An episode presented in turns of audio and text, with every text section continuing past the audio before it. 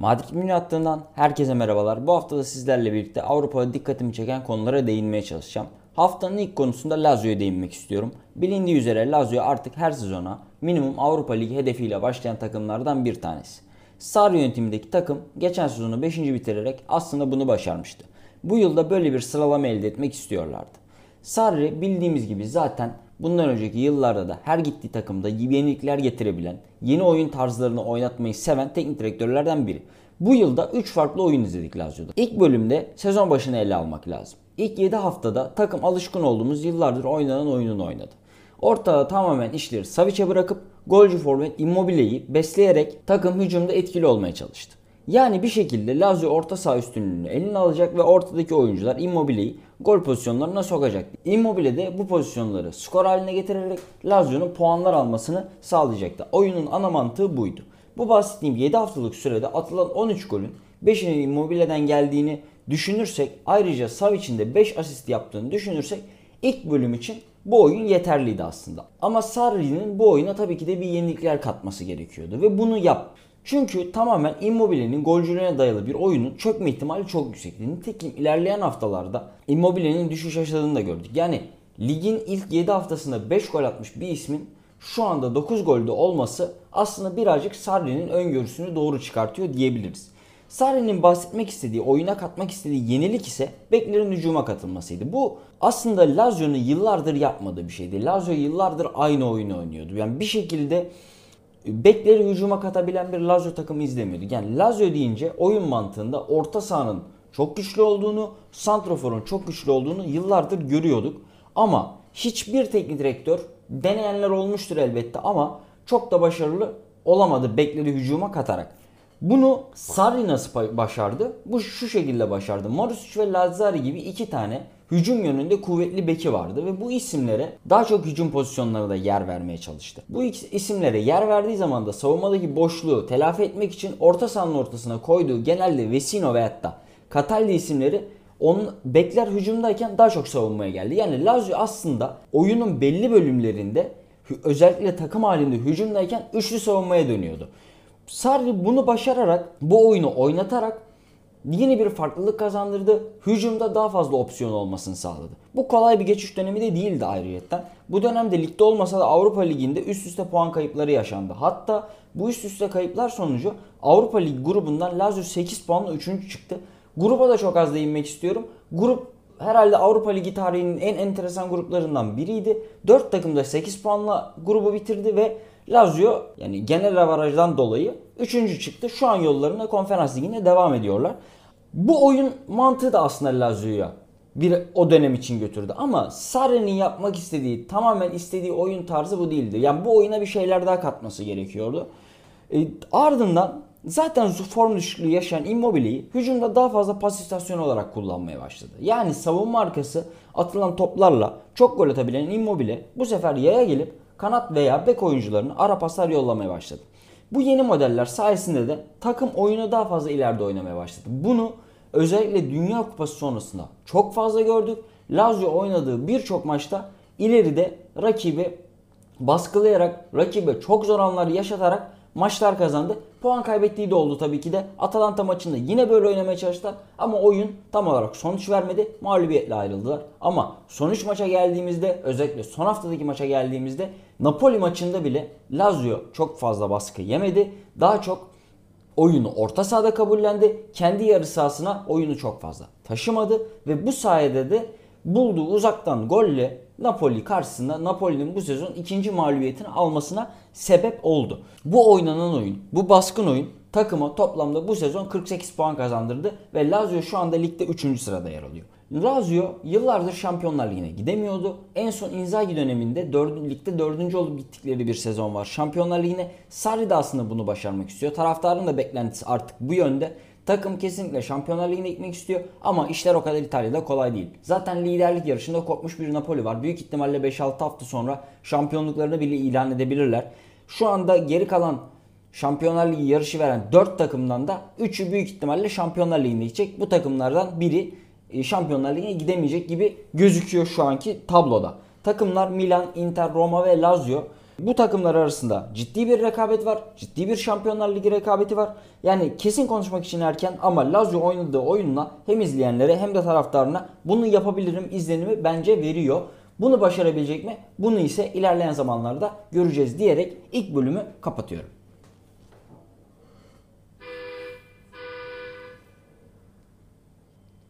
Haftanın olayına gelecek olursak bu hafta İspanya'dayız. Betis bu hafta sahasına Real Madrid'i konuk etti. İki takım için de çok önemli bir karşılaşmaydı. Real Madrid hala şampiyonluk için umutları var. Şampiyonluk için son, son şanslarını deniyor.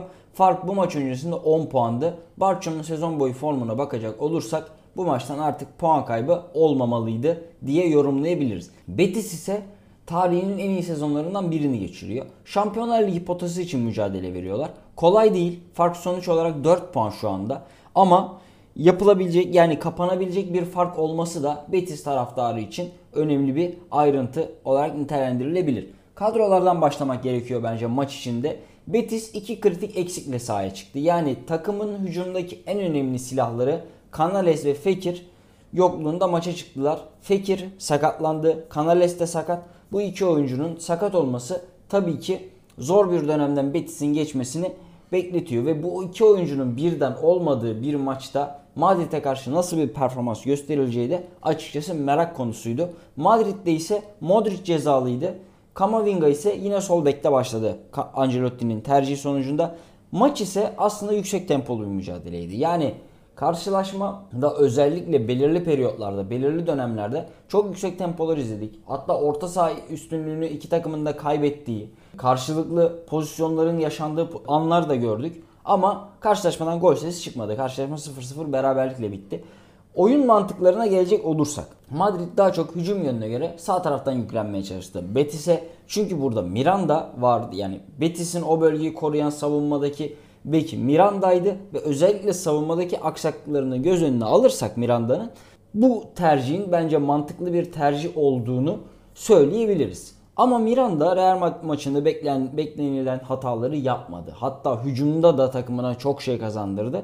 Oraya da değinmek lazım. Betis ise daha çok kanat ve beklerden saldırmayı denedi. Yani Miranda ve Sabeli isimlerini çok fazla hücumda gördük. Yani Betis'in hücuma çıktığı dakikalarda bu iki ismin tehlike bölgelerinde konumlandığını, takımlarına yeni hücum pozisyonları yaratabilecek anlarına da şahit olduk. Özellikle Canales ve Fekir yokluğunda tabi Rodri hücumda sorumluluk almak istedi ama özellikle yaptığı, yani kritik pozisyonlarda yaptığı ara pas hataları sebebiyle çok fazla etkili olamadı. Yani orada bir Canales veya Fekir olması daha farklı ara pasları ve daha ciddi hücum pozisyonlarına Betis'i sokabilirdi. Karşılaşma dediğim gibi sıfır sıfır bitti ve karşılaşma sonucunda Betis fena sayılamayacak aslında bir puan aldı.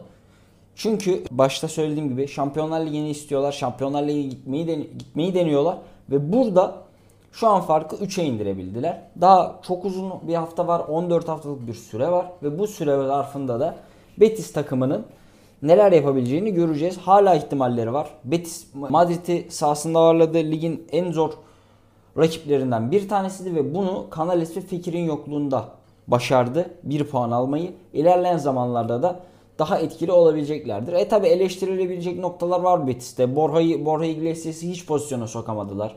William Carvalho yeterince etkili değildi. Yani bir orta sahada bir problem yaşanacak Betis'te. Bunu görebiliriz. Yani Canales'le Fikrin yokluğu bu kadar kolay atlatılmayacak her mücadelede.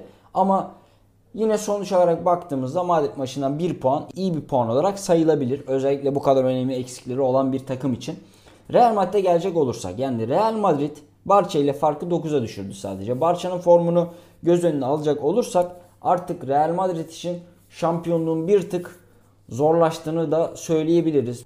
Madrid aslında şuna da söylemek lazım. Dünya Kupası dönüşünde çıktığı on maçta beş galibiyet, ilk üç beraberlik, iki mağlubiyet aldı. Yani galibiyet aldığı takımlara bakalım bir de. Valladolid, Bilbao, Valencia, Elche, Osasuna. Yani Valladolid, Elche ve Osasuna zaten Real Madrid seviyesinde çok fazla takımlar değil. Valencia bu sezon tarihinin en kötü sezonlarından birini yaşıyor. Bilbao'ya gelecek olursak Bilbao maçında da Madrid, Bilbao deplasmanında gerçekten çok zorlandı. Yani puan kaybı da yaşayabilirlerdi. Hatta kayıp da edebilirlerdi o mücadeleyi ama kazandılar. Beraberliklere gelecek olursak, yani puan kayıplarına toplu, topluca bakacak olursak, Sociedad, Atletico Madrid, Betis'le berabere kaldı bu takım. Villarreal ve Mallorca'ya yenildi. Yani savunmada en ufak bir direnç gösterebiliyorsanız, bir şekilde kapanabiliyorsanız, Madrid bu savunmayı açmakta çok zorlanıyor. Bireysel yetenekleri çok yüksek ama bir türlü istenilen oyunu Madrid sahaya yansıtamıyor İspanya Ligi'nde.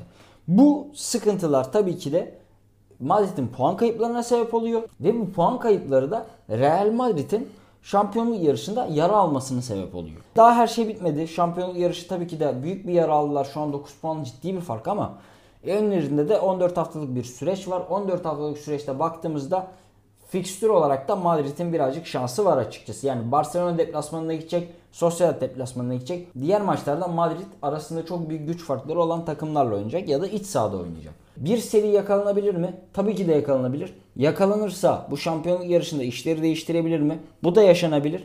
Barcelona'nın daha zor bir fikstürü var açıkçası.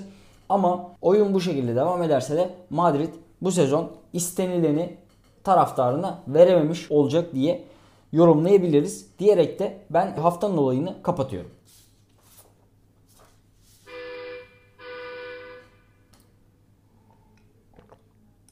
Son konumda ise yaşadığı ekonomik kriz yüzünden zor günler geçiren Schalke'ye değinmek istiyorum.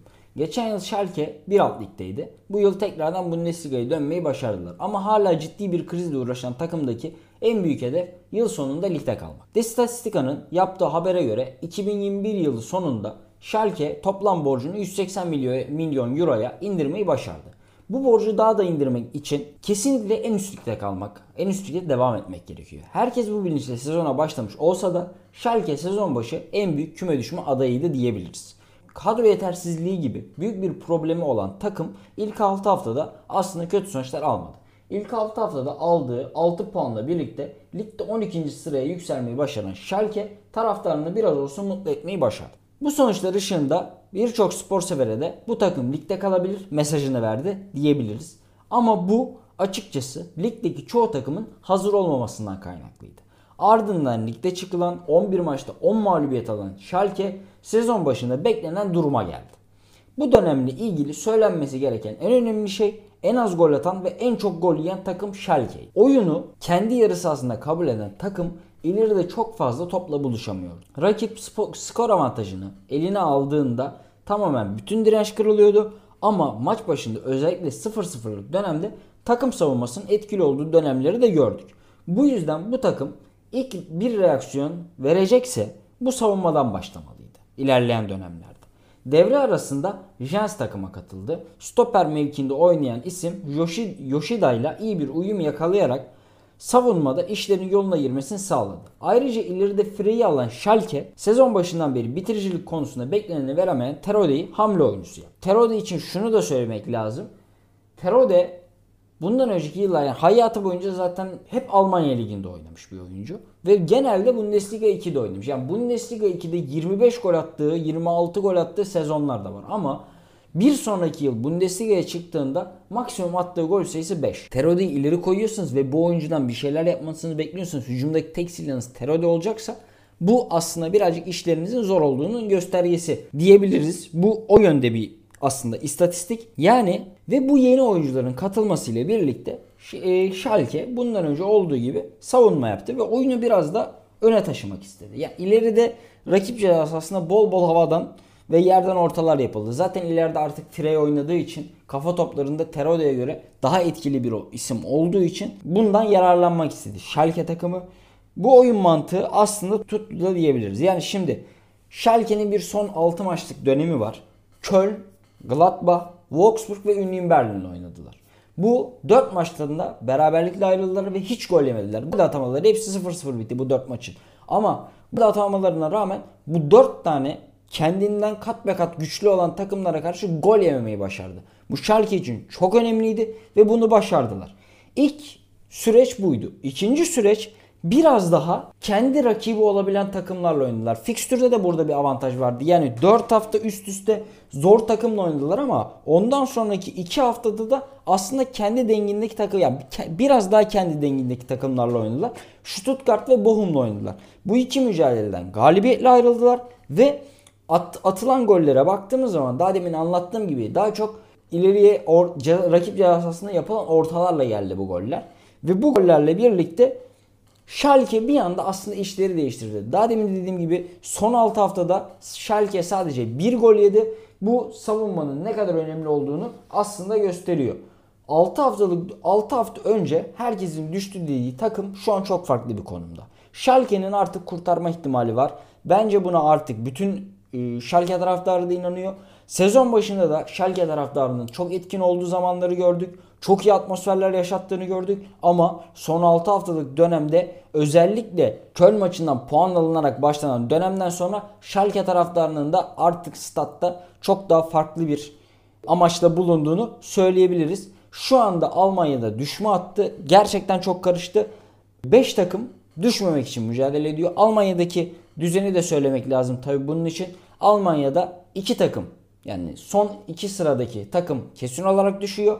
on altıncı takım alt ligin üçüncüsüyle iki maç yapıyor playoff sisteminde ve bu playoff sonucunda kazanan takım, genel skorda kazanan takım Bundesliga'da mücadele etmeye veya kalmaya hak kazanıyor. Şimdi Schalke için en kötü ihtimalle on altıncılık kazanılması gerekiyor. Şimdi beş takım mücadele ediyor. Puanlar da çok yakın. Hertha Berlin yirmi puanda. Stuttgart, Hoffenheim, Schalke ve Bochum on dokuz puanda. Yani her şey değişebilir. Her şey olabilir. E, Schalke bir reaksiyon göstermesi gerekiyordu. altı maçlık performansta gösterdiler.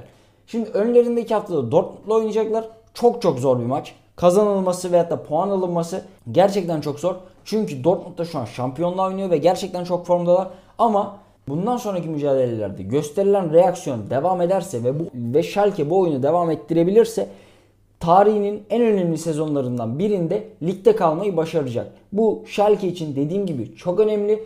Bundesliga'da kaldığı sürece konunun başında bu konunun başında bahsettiğim borç da yavaş yavaş eriyecektir.